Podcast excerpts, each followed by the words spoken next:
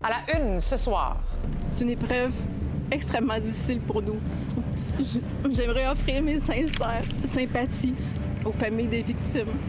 Lendemain pénible à Saint-Roch de l'Achigan. Trois personnes manquent toujours à l'appel.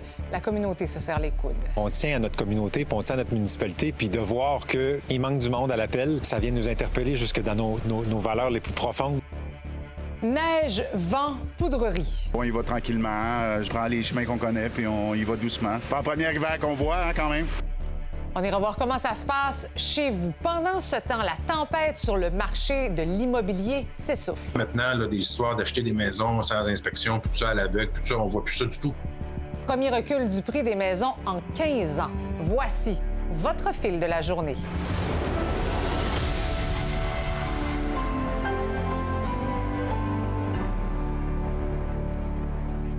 Bonsoir. Alors, c'est tout un vendredi blanc et euh, pas de jaloux. Tout le monde y goûte. C'est une bonne bordée. Ça complique évidemment les déplacements.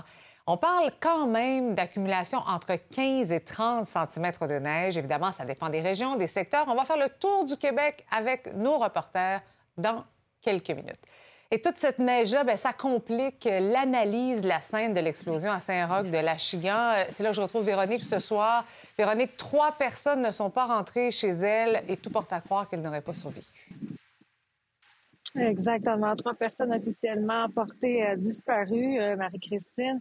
Et comme c'est toujours le cas, il faut que la Sûreté du Québec trouve euh, les cadavres. C'est pas facile. Il a neigé, il continue de neiger. Probablement qu'il va falloir protéger la scène demain pour s'assurer de pouvoir continuer les investigations. Ce qui place donc euh, toute une communauté, mais aussi trois familles dans l'attente. Désolée de vous faire attendre. Je suis représentante de la famille, la fortune. J'aimerais offrir mes sincères sympathies aux familles des victimes qui manquent toujours à l'appel. C'est une épreuve extrêmement difficile pour nous. C'est une première en 67 ans. C'est pour ça qu'on a mis en place un soutien psychologique pour nos employés ce matin. Selon les informations actuellement, que nous avons actuellement, deux de nos employés, un sous-traitant qui était sur les lieux au moment de l'accident, manquent toujours à l'appel. C'est une scène qui, euh, est difficile à voir. Euh, les images étaient, étaient fortes hier. Euh, elles sont encore très, très fortes ce matin. On a pu le constater, euh, Richard, Caroline et moi, M. le maire. Écoutez, ça a été toute une déflagration. Euh, maintenant, on va laisser, comme la police l'a mentionné, la Sûreté du Québec faire le travail. Selon nos informations, la secrétaire de l'entreprise a péri dans le drame. Il s'agit de Céline Pilon, une citoyenne bien connue dans la municipalité parce qu'elle a possédé longtemps un restaurant. Les deux autres victimes, on ignore pour l'instant leur identité et ça pourrait prendre plusieurs jours avant qu'elles ne soient révélées. D'une part, la scène est grande, elle est complexe. Il y a des éléments. Euh, on doit penser à la sécurité des intervenants, policiers, tout ça, qui fouillent euh, les, décombres. Donc, tout ça, on vous l'avait dit hier, le travail d'expertise de la scène va durer plusieurs jours. Et c'est même possible, c'est envisagé, comme demain, on érige même un chapiteau pour protéger l'intégrité de la scène. Puis pourquoi on travaille comme ça? Euh, C'est vraiment dans le but, nos victimes potentielles, entre autres, de les retrouver et puis de retrouver le plus d'éléments nous permettant d'avancer. C'est quoi la cause de, cette, euh, de ce sinistre-là? La Sûreté du Québec explore en effet quelques pistes. Jusqu'à présent, des travaux de soudure sur une citerne auraient peut-être pu déclencher euh, l'explosion. Il y a aussi un témoin qui a vu un camion entrer dans le garage quelques minutes avant la déflagration. Ça fait partie des éléments qui vont être explorés. Tu vous savez, on a vu des témoignages de plusieurs témoins citoyens. Donc, tous ces gens-là ont s'affaire à les rencontrer, à recueillir l'information. Ça fait partie des pistes qui vont être explorées, mais c'est important de mentionner qu'à ce stade-ci, il n'y a pas d'éléments criminels non plus, euh, d'éléments suspects. On, travaille vraiment en vertu de la loi sur le coroner, dans le mandat où on est en assistance au coroner. Euh, mais je suis pas en mesure d'avancer plus, euh, de savoir est-ce que c'est acc- accidentel ou quoi, mais il n'y a pas d'éléments suspects du moins. Je tiens réellement à remercier les services d'urgence, les pompiers, les policiers, la municipalité pour leur travail exemplaire malgré les conditions difficiles. Je veux aussi remercier la communauté de Saint-Roch de l'Achigan pour leur soutien. nous avons vu une belle solidarité se mettre en place rapidement. Merci beaucoup de votre présence et de votre support. Maintenant, on désire retourner s'occuper de nos employés et de leurs familles. Et un peu plus tôt, je me suis entretenue avec le maire de Saint-Roch-de-la-Chica. Sébastien Marcil, merci d'être avec nous. Euh, votre communauté est ébranlée par une terrible tragédie depuis hier. Dans un premier temps, comment vous avez appris ce qui s'est passé?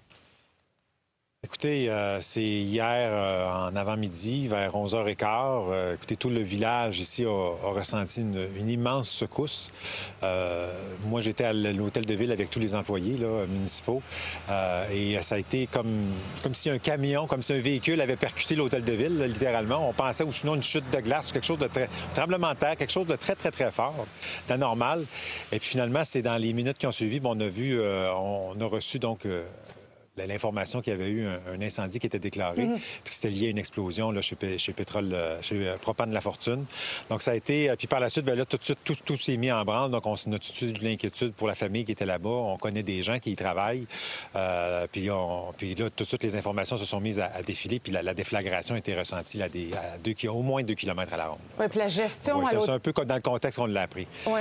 La, la, la gestion par la suite à l'hôtel de ville. Donc, vous vous déplacez, vous allez sur place. Comment se déroule la suite des choses? Bien, écoutez, euh, dans, les minutes qui suivent, tout de suite, euh, ben là, les, appels déferlent. Euh, écoutez, c'est la Sûreté du Québec, c'est la, MRC de Montcalm, donc, qui, est, responsable des pompiers. donc, ils nous demandent d'établir un poste de commandement, un périmètre de sécurité.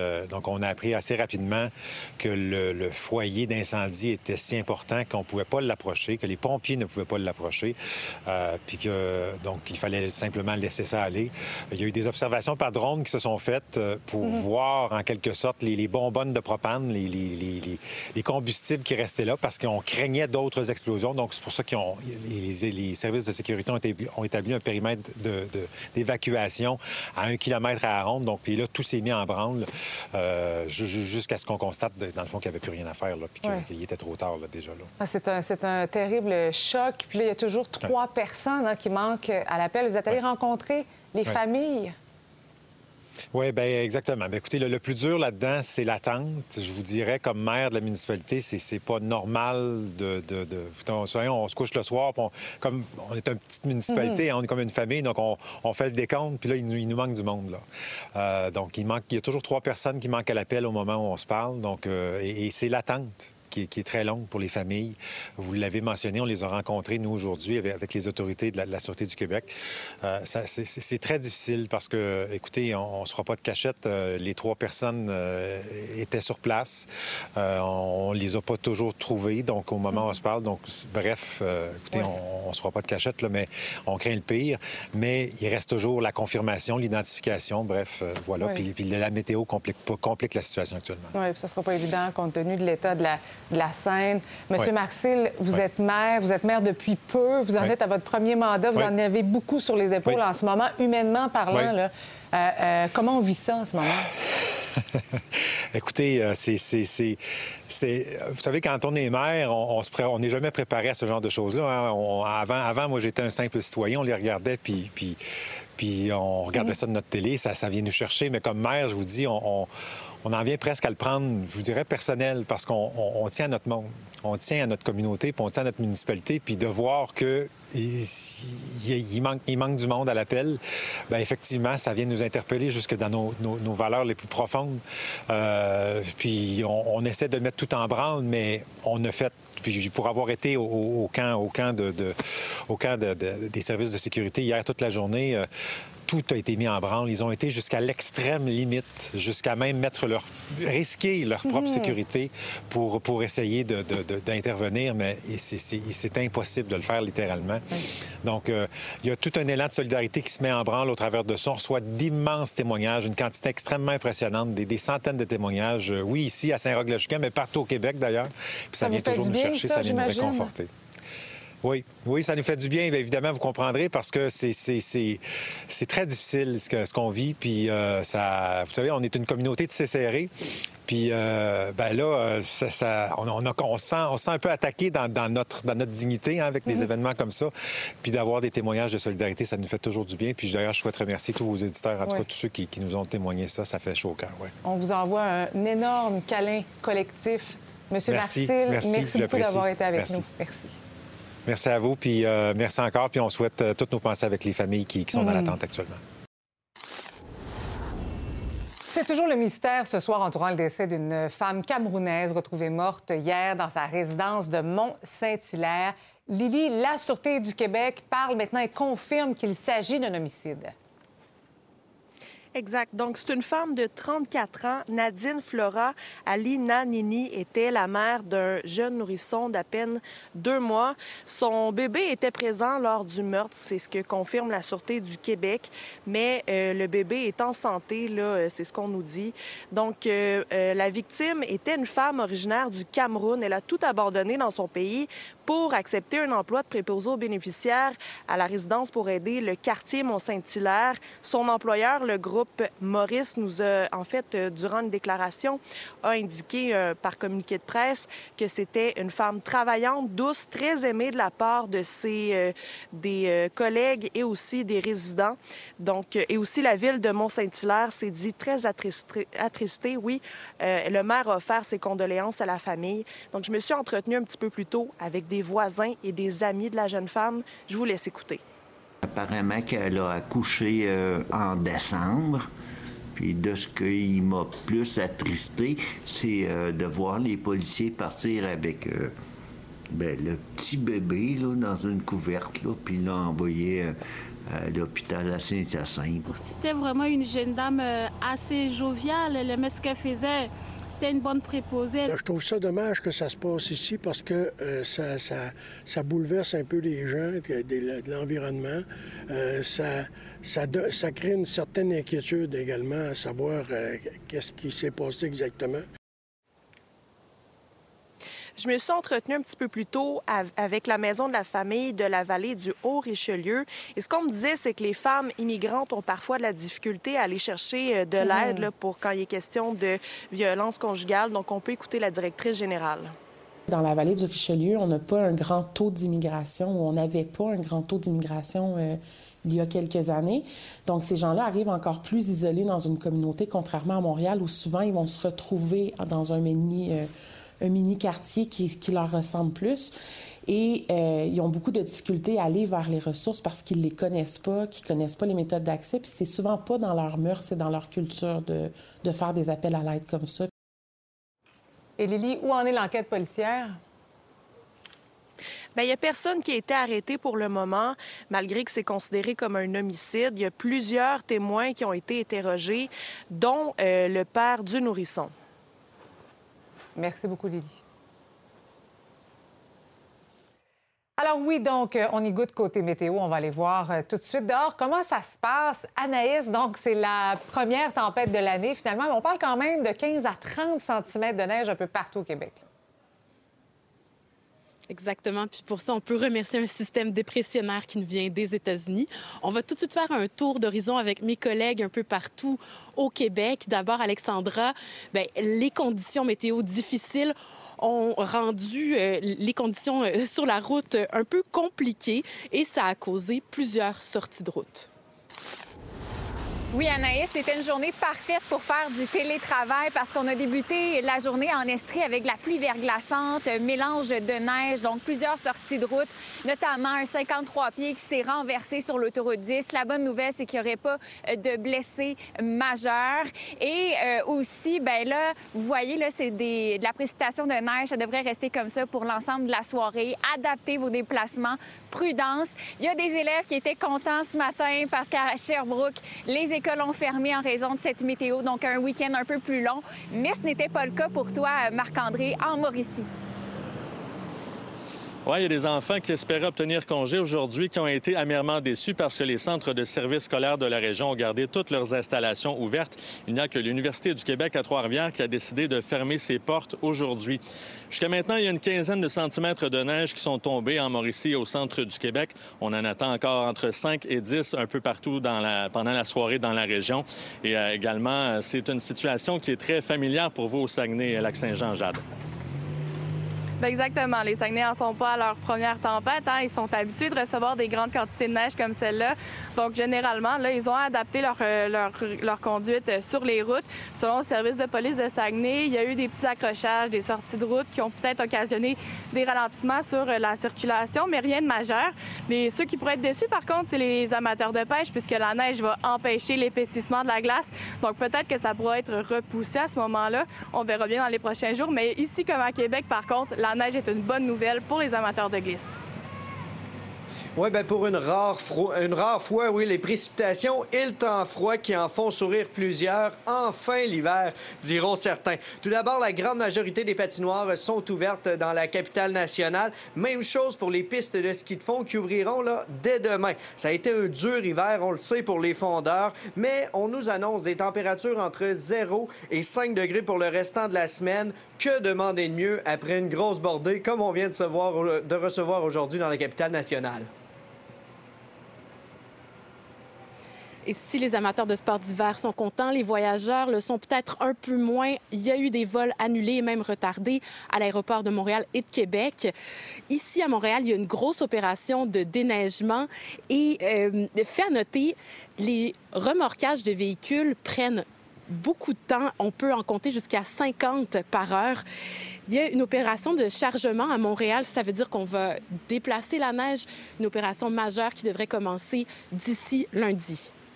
Une trentaine de centimètres au sol, ça veut dire qu'on va avoir besoin de ramasser cette neige-là, de la transporter, de l'éliminer. Alors, des panneaux oranges comme celui-ci, on va les voir en bordure de rue dans les prochains jours. L'opération sera euh, débutée au plus tard dimanche en fin de journée dans l'ensemble des 19 arrondissements.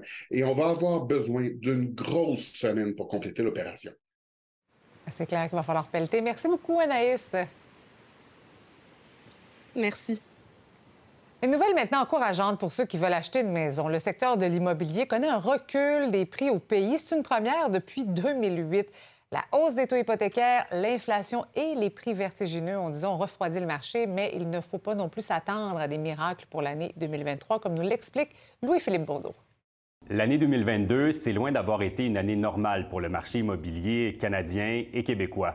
Il y a eu en début d'année la folie de la surenchère, puis, dans le dernier droit, un certain ralentissement causé par l'inflation et la hausse du taux directeur. Ces jours-ci, les études se suivent et se ressemblent. La dynamique du marché est en train de changer. Mais il ne faudra pas non plus s'attendre à un virage à 180 degrés en 2023, ni à une chute marquée des prix des propriétés. Royal Lepage fait état d'une baisse de 2,8% des prix médians des propriétés en 2022 au Canada dans sa plus récente étude, une première depuis la crise de 2008. Puis moi, depuis euh, l'an 2000, on n'a pas eu de, frein. Mais gardez en tête que sur 2019, si on prend l'année pré-pandémique, on est quand même à la hausse substantiellement. C'est juste que l'élastique est allé très, très haut. Puis là, il, se, dégonfle un peu. Tous les courtiers consultés l'ont constaté. Il y a un ralentissement du nombre de ventes et le début d'année est plutôt calme. Dans la région métropolitaine de Montréal, les ventes ont chuté de 39 en décembre dernier comparativement à l'année précédente il y a une sorte d'attentisme. Les acheteurs attendent que les conditions de marché se dégradent un petit peu plus. Tous les courtiers, on se parlait, on disait, ben, j'ai inscrit des maisons, j'ai pas eu d'appel, j'ai eu un appel. Les acheteurs avaient littéralement décidé de reculer donc, quand j'ai commencé l'année passée, on avait plein d'acheteurs qu'on essayait de caser, puis on n'avait pas d'inventaire. Puis là, c'est le contraire. On a peut-être un peu moins d'acheteurs, mais on a plus d'inventaire. Alors là, c'est de gérer les attentes. Et la dernière chose, c'est d'avoir un prix euh, qui reflète la valeur marchande. Puis disons que je leur explique dans quel marché on est. Elle me disait elle-même, je pense que je suis un petit peu tard, peut-être que ça aurait été mieux avant, mais je, je l'ai rassuré sur le fait que effectivement, ça aurait pu être mieux plus tard, mais que ça va quand même bien se vendre. Royal Lepage prévoit aussi une chute de 1% des prix pour 2023 au Canada et de 2% dans le Grand Montréal. Une baisse somme toute timide parce qu'il manque encore trop de propriétés par rapport à la demande. Structurellement, au Canada, il manque de logements. Il y a un déficit chronique d'habitation important. C'est une raison fondamentale qui va probablement supporter le marché ou en tout cas l'empêcher de s'écrouler complètement. Chose certaine, la surenchère, les achats rapides, sans négociation ou inspection, c'est probablement derrière nous. Bien, en 2020, on avait des délais de vente qui étaient de, quelques jours. On parlait de deux semaines à trois semaines. On parle de un mois, deux mois. Mais certainement que le nombre de surenchères va diminuer par rapport à ce qu'on a connu. Ça a déjà commencé. Et là, maintenant, là, des histoires d'acheter des maisons sans inspection, puis tout ça à l'aveugle, puis tout ça, on voit plus ça du tout. Puis on souhaitait ça, nous autres, dans le marché. C'était pas, pas agréable. Il y a un rééquilibrage du marché qui va se faire beaucoup plus progressivement. On ne s'attend pas à ce qu'il y ait un tsunami de nouvelles inscriptions sur le marché au cours euh, des prochains mois. Donc le marché va être encore très déséquilibré à la faveur euh, des vendeurs, peut-être un peu moins. On, on chemine vers un rééquilibrage. D'autres données de l'Association canadienne de l'immeuble seront dévoilées lundi prochain et ça nous permettra d'avoir encore une fois un meilleur portrait de ce qui nous attend en 2023. Au retour, on retrouve la journaliste Alexandra Chaska au sujet de la guerre en Ukraine. La Russie affirme avoir remporté une bataille importante. On vous explique tout ça en quelques minutes.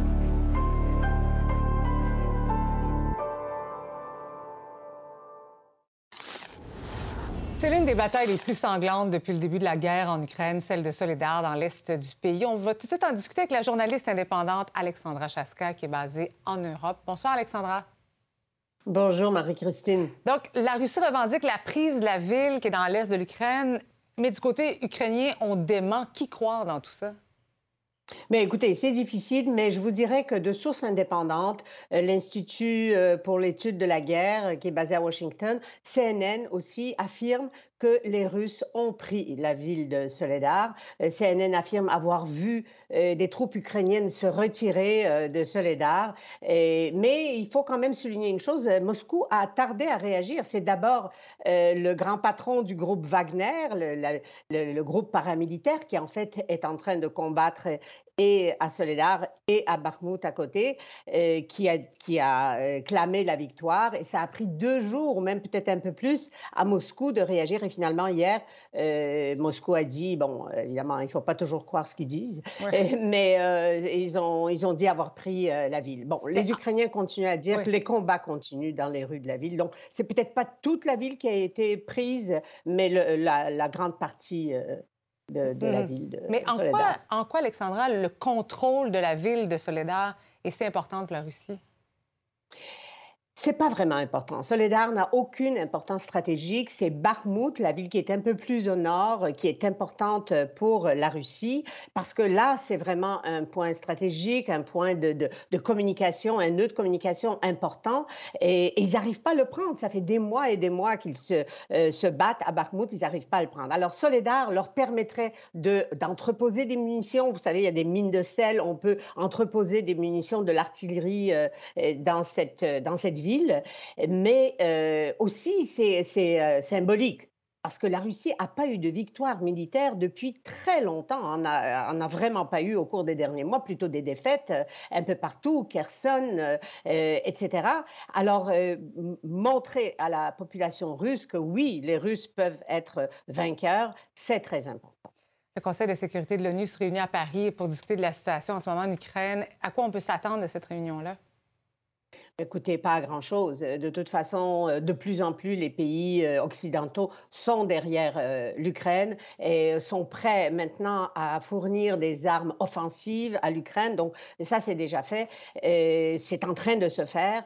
Il n'y a pas grand-chose d'autre qui va sortir de cette réunion. Je ne pense pas qu'on mmh va amener les Russes et les Ukrainiens à se parler. Mais je voulais vous souligner une chose. Que ce qui est important, j'ai dit, le groupe Wagner, ce n'est pas l'armée régulière qui se bat à Soledad et qui se bat à Bakhmut. C'est le groupe Wagner qui est la propriété de M. Yevgeny Prigogine, mmh. qui lui est un allié de Poutine.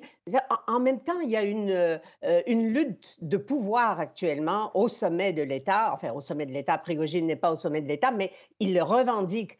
S'il revendique cette victoire, ça va être une victoire, mais aussi un peu une défaite pour euh, Poutine, qui n'aura pas euh, réussi à prendre la ville par des armées régulières. D'ailleurs, ils viennent de changer euh, le commandant en chef en Ukraine. Ce n'est plus M. Surovikin, euh, le général Surovikin, mais Gerasimov, le grand patron de, de l'armée russe, qui est maintenant directement en charge de la guerre en Ukraine. On va continuer de surveiller ça. Merci beaucoup, Alexandra. Au plaisir. Au revoir.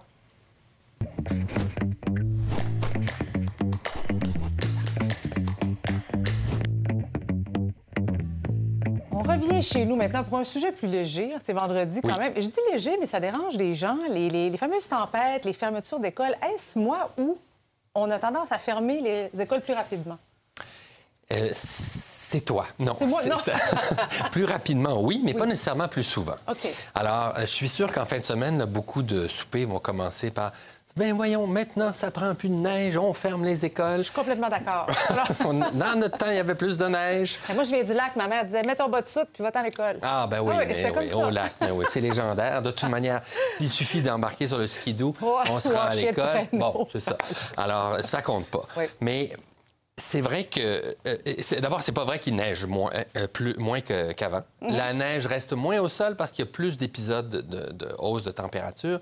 Mais il neige à peu près autant. Il y a des années, il neige plus, des années, il neige moins. Et si tu regardes les statistiques depuis euh, 50 ou 100 ans, comme je l'ai fait, tu vas voir que la- la- les chutes de neige sont pas moins nombreuses. Donc, il y en a encore des tempêtes. Et donc, la justification de fermer les écoles. Pourquoi on les ferme la veille au lieu d'avant, dans le bon vieux temps où les gens écoutaient la radio le matin à 6 oui, heures ordinateur. en attendant le nom de leur école Oui. ou le nom de leur commission scolaire? Puis là, il y avait des listes interminables. Si tu t'étais retourné de bord, tu savais pas que l'école de tes enfants était, fermée. Bien, maintenant, je pense que c'est un peu plus intelligent de dire c'est- on est pas mal certain qu'il va tomber 15, 20, 25 cm et que les routes vont être euh, euh, un désastre. Mais- Oui. Mais la question, Yves, là, je, je comprends pour la sécurité, c'est parfait, mais une fois que les enfants sont à l'école, on est habitué maintenant avec l'école à la maison, avec la pandémie, euh, par. Non, mais attends, on est- n'est pas encore rendu là. Je veux d'abord Oui. souligner un truc important, c'est une question de santé publique, dans le fond. Ça revient à ce qu'on disait de, de l'inactivité des enfants. C'est qu'avant, la très grande majorité des enfants allaient à l'école à pied. Et maintenant, la très grande majorité des enfants, ils vont ou en voiture avec leurs parents ou en transport scolaire, ce qui fait que ça change beaucoup, le, le fait qu'il y ait de la- de Ouais. la- mais donc, oui, on pourrait faire l'école à distance puisque euh, c'est prévu, euh, on a la, la technologie. Oui. Mais on a autant de jours d'école qu'on en avait il y a 50 ans. C'est 180 jours. La question, l'Ontario qui obsède notre premier ministre, 188 jours d'école. C'est peut-être plus à ça qu'il faudrait réfléchir, puisqu'on veut avoir une meilleure performance économique. Ça passe par l'éducation. Parfait. Yves, bon week-end. Bon week-end. Merci, attention bon sur la route. Oui, c'est glissant. Oui. Hein? À lundi. Salut, bye-bye.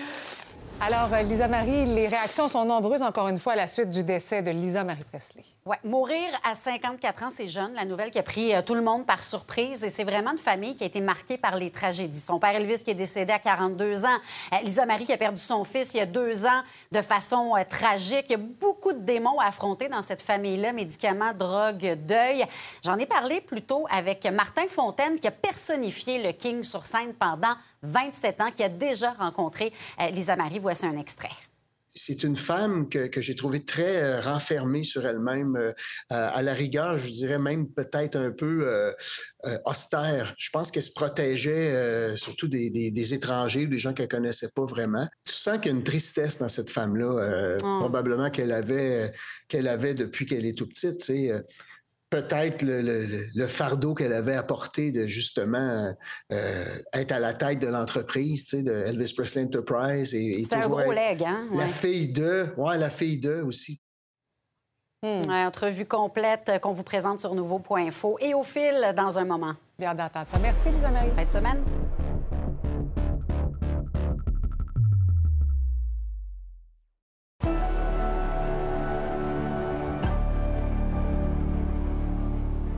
Femme qui aurait été agressée sexuellement par le cardinal Marc Ouellet a décidé de lever son anonymat et de mener son combat au grand jour.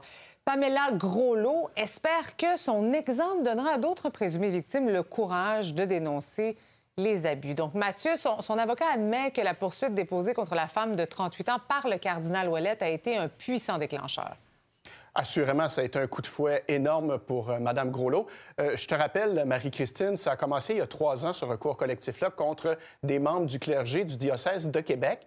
Mais l'été dernier, il y a une centaine de réclamants qui ont nommé leur présumé agresseur. Parmi ceux-ci, le cardinal Ouellet, évidemment, un homme de grande renommée. Le cardinal Ouellet, évidemment, a voulu euh, répliquer, laver sa réputation a déposé une poursuite en diffamation de 100 000 contre celle qu'on appelait à l'époque Madame F. Sauf que, comme tu le disais, cette euh, euh, poursuite-là a fouetté Mme Groslo. J'ai parlé à son avocat aujourd'hui, Maître Alain Arsenault explique.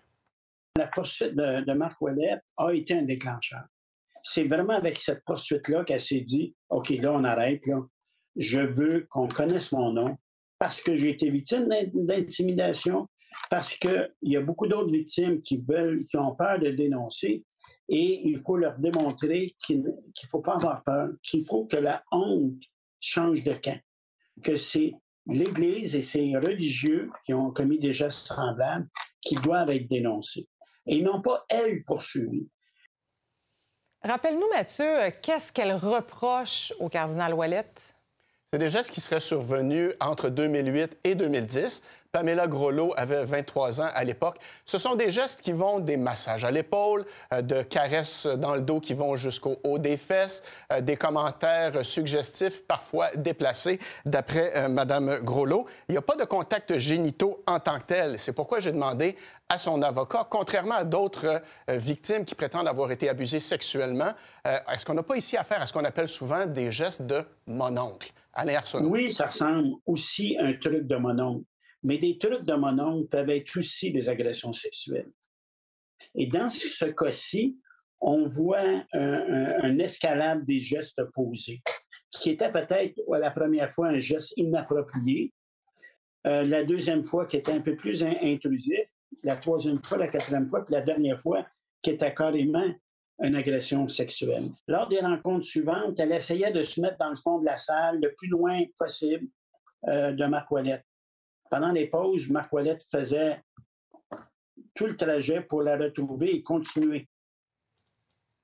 Pamela Groslo, lorsqu'elle s'est présentée devant les médias, portait en toute évidence dans son cou une chaîne avec une croix. C'est une femme qui est croyante et qui continue à croire que euh, l'Église peut se réformer de l'intérieur, mais bien entendu, elle croit que jusqu'en haut, jusqu'au Vatican, il faut se poser des questions sérieuses sur euh, les victimes et euh, le, crédit qu'on leur donne. Mhm. Merci Mathieu. Bonne soirée. Deux ans après le dépôt du rapport de la commission Laurent, qui avait pour but, rappelez-vous, d'améliorer le fonctionnement de l'organisme et d'assurer aussi, évidemment, une meilleure protection des enfants, eh bien, on apprend que les listes d'attente explosent et dans certaines régions, la situation est extrêmement difficile. C'est le cas à la direction de la protection de la jeunesse en Mauricie, centre du Québec, où plus de 500 enfants attendent toujours d'être évalués qui inquiète beaucoup, ce qui préoccupe nos gens, euh, c'est le fait de, voir cette liste d'attente-là, parce que c'est des gens qui sont très investis dans cette mission-là de défendre les enfants, euh, de les protéger. Puis là, bien, on a 500 enfants qu'actuellement, on ne sait pas dans quelles conditions exactes ils sont. Ils ont une première évaluation, on les a cotés selon les niveaux de priorité, mais ça, ça peut faire deux mois, ça peut faire trois mois qui sont en attente, puis on ne sait pas depuis ce temps-là qu'est-ce qu'il y en est. On a de la difficulté d'attirer, mais aussi de retenir la main-d'œuvre au niveau des centres jeunesse. C'est pas toujours facile, euh, mais euh, par contre, nos gens sont là, ils vont avec cœur. Tous les enfants qui ont des besoins urgents, euh, ils sont traités comme des situations prioritaires et on les adresse dans l'immédiat sinon dans les 24 heures. Alors, ce n'est pas, pas ces enfants-là dont on parle quand on parle de la liste d'attente. Au Canada, on abat plus de 800 millions de bêtes par année pour nous nourrir. C'est un nombre qui ne cesse d'augmenter d'année en année et, qui n'est pas sans conséquence, bien sûr, pour l'environnement. Est-ce que notre lutte au changement climatique devra aussi passer par une révolution de notre alimentation?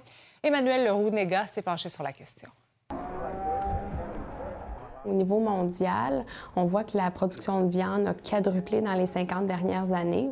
C'est un choix politique qu'on a fait. On a décidé de construire notre système agricole euh, autour de l'élevage et avec des fins d'exportation. Donc, on a soutenu activement certaines filières comme le porc ou le veau on estime que 73 euh, des superficies qui sont cultivées en céréales sont destinées à nourrir des, animaux d'élevage et non pas des humains directement. Donc, il y a comme une grande quantité de ressources et d'espace qui est utilisé pour produire au final bien peu de calories pour nous nourrir, nous les humains, avec des impacts environnementaux non négligeables sur la, qualité de l'eau, la qualité des sols, euh, tant au niveau pollution que dégradation. Bien, ça, je suis pas d'accord avec ça, le côté pollué. Quand on a des animaux, on a des fumiers. Puis en même temps qu'on a des fumiers, on a une matière organique fertilisante qui est là, qui nous permet d'avoir un cycle au niveau des entreprises agricoles.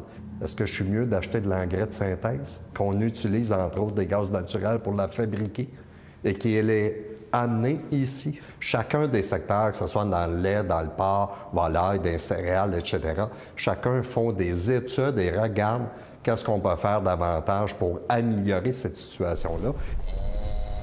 Pas la vache qui détruit l'environnement, c'est le comment qu'on le fait produire. Dans nos champs, il n'y a aucun euh, engrais chimique ni de pesticides de, de mie. Avec les animaux dehors à l'année, ils mangent l'herbe qui est disponible à terre. Tout, ce qui vient de la terre est, est redonné.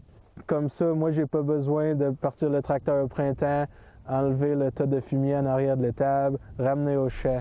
Ici, euh, il n'y a pas de terre dénudée comme, comme qu'on voit dans, un peu partout quand on se promène ici. Que ce soit les gaz à effet de serre, que ce soit les questions de bien-être animal. La première étape, c'est d'avoir l'adhésion, si on veut, des gens qui sont impliqués en agriculture, les producteurs et les productrices. Avec la mise en œuvre du plan d'agriculture durable, on vient accompagner les producteurs et les productrices dans leurs risques, dans leur changement de pratique. En termes de, de mégatonnes qui vont être épargnées, là, on va s'apercevoir que le Québec va contribuer à une diminution qui dépasse largement euh, son poids, si on veut, là, dans l'ensemble canadien au point de vue de l'agriculture. On peut demander au gouvernement de faire des choix d'investissement, de politiques publiques qui vont orienter le système vers d'autres formes de production. Mais on peut aussi faire euh, un impact vraiment significatif à travers nos choix alimentaires. Je dirais que c'est probablement le levier le plus puissant. Nous, souvent, on parle de euh, essentiellement végétal local euh, et peu transformé. Les gens font le choix directement eux-mêmes, consommateurs et citoyens, de faire le choix. Mais pour nous, quand on regarde côté agricole, bien, on répond à des besoins et présentement, les besoins sont là et vont augmenter pour les prochaines années. Il faudrait qu'on connaisse notre producteur. C'est ça une grande partie qui va pouvoir euh, dire que la viande est bonne, la viande peut aider l'environnement. Il faut connaître puis aider les producteurs qui font bien ça. Des chaussures inspirées des bagels montréalais, mais pas vendues pour une bouchée de pain. Les détails au retour.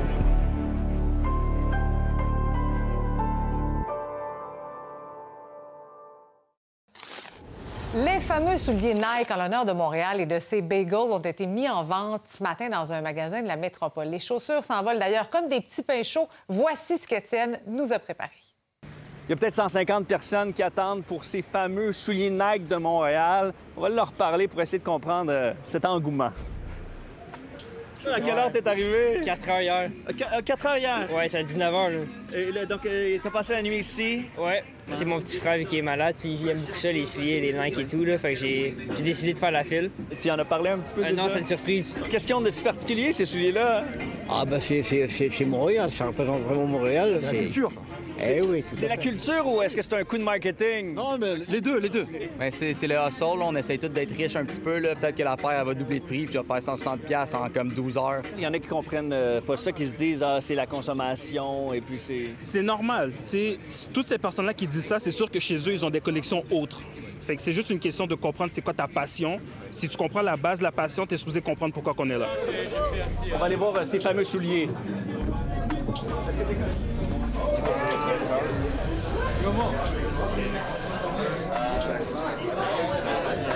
En vedette sur le soulier, il y a des graines de sésame en hommage au fameux bagel de Montréal, symbole incontournable de la métropole. On connaît bien, on connaît bien notre bagel, hein? Oui, très bien fait, bonne texture. Oui. C'est la même affaire. C'est pas souvent que Nike rend hommage à des villes avec ses souliers, hein? Mais non, c'est quand même très rare. Donc, dans le fond, même en- la dernière fois que ça, ça a été fait environ, c'est en 2005. En 2005, il y avait qu'il qu'est-ce qu'il appelait le Dunk City Pack. Puis là, il y avait London, Milan, Tokyo, New York. Parce que tu sais qu'il y en a qui vont revendre les souliers aussi, tout ça. On veut toujours que les souliers soient achetés pour porter. Pourquoi vous voulez ça? C'est juste, c'est, c'est, that's how it was old school. Pour tout l'habillage, le design de la boîte, Nike a recruté un illustrateur québécois, Chien Champion. On va aller le rencontrer.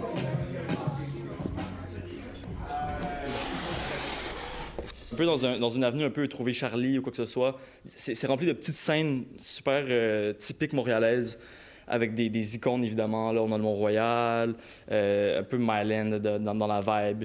Euh, ici, on a une ruelle, les typiques appartements montréalais.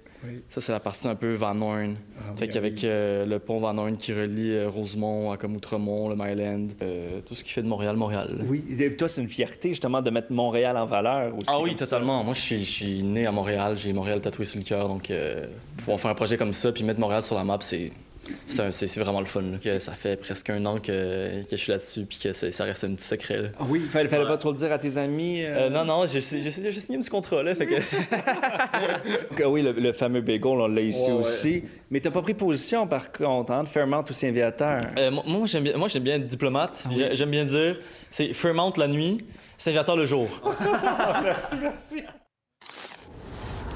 Bon, on revient maintenant sur le décès de Lisa Marie Presley, la fille unique du King. Euh, la nouvelle a pris tout le monde par surprise hier soir. Celui qui a interprété Elvis pendant 27 ans, Martin Fontaine, se souvient de la chanteuse qu'il a eu la chance de rencontrer il y a quelques années. Il en a parlé avec ma collègue Lisa Marie Blais. Comment vous a- vous, vous êtes senti en apprenant le décès de, de Lisa Marie hier?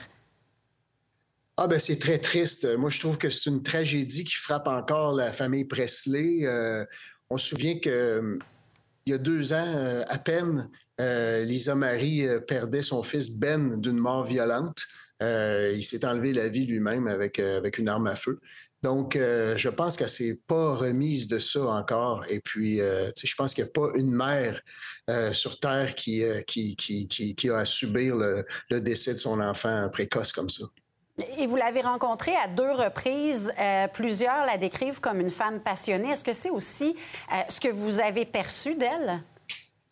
Moi, j'ai trouvé que ben, je l'ai rencontré à Las Vegas lors de notre première de, de- d'Elvis Experience euh, là-bas au, euh, Westgate euh, Hotel. Et puis, c'est une femme que, que j'ai trouvée très renfermée sur elle-même, à la rigueur, je dirais même peut-être un peu euh, austère. Je pense qu'elle se protégeait euh, surtout des, des- des étrangers, des gens qu'elle connaissait pas vraiment.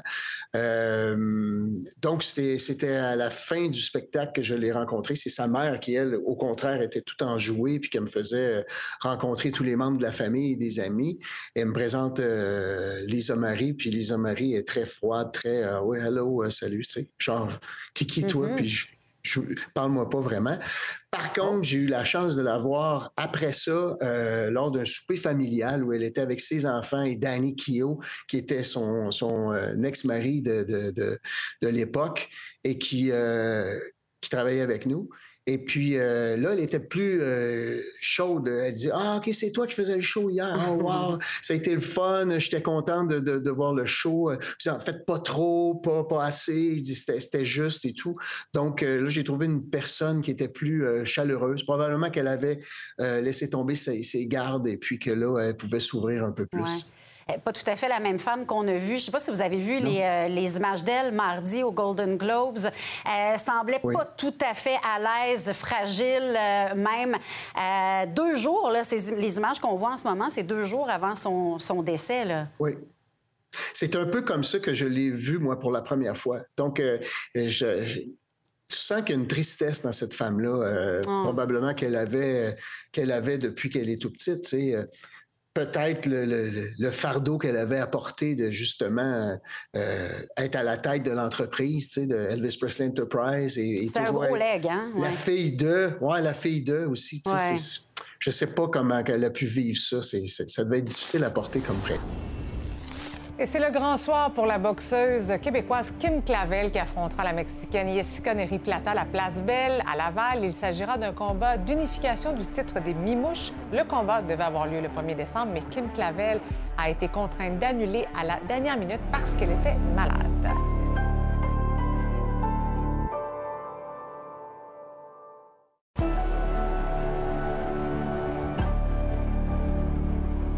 Bon, il semblerait qu'il y a un méga gros lot qui sera tiré ce soir aux États-Unis. Oui, c'est ça exactement. Là, on en parlait, on avait déjà plein d'idées, nous, pour dépenser ce fameux gros lot-là. Euh, faut dire que c'est pas quelques millions de dollars. On est à 1,35 milliard de dollars. En C'est trop, c'est trop. Mais c'est sûr que c'est trop. C'est le deuxième plus gros lot depuis la création de cette loterie Hmm. en 1996. Il faut dire que c'est parce que mardi, le lot de 1,1 milliard de dollars n'a pas été remporté. C'est pour ça qu'aujourd'hui, on est à 1,35 milliard de dollars. Vendredi 13, gagner 1,35 milliard de dollars. Je le sais pas. Moi, je pense que ça ferait ma semaine. Mais tu sais, je dis Peut-être ça plus comme que ça. ta semaine. Peut-être plus que ma semaine. Moins celle de ton patron qui serait déçu Moins... ce- Oui, Moi, ben, j'imagine qu'il serait très triste. Entre, entre-temps, là, tu as le film 22 animé Je ce suis obligée de continuer de travailler, oui, effectivement. Donc, le fil 22 euh, ce soir, bon, bien entendu, on va revenir sur ce qui s'est produit euh, du côté de Saint-Roch, de la Chigan, et on va parler avec un spécialiste aussi de ce qui se passe actuellement euh, en Ukraine, cette bataille à Mhm. Soledar qui a été extrêmement sanglante au cours des dernières heures. Merci beaucoup. Ça fait plaisir. Sabrina. Excellente soirée à notre antenne. On se retrouve donc lundi, 17h. Bon week-end.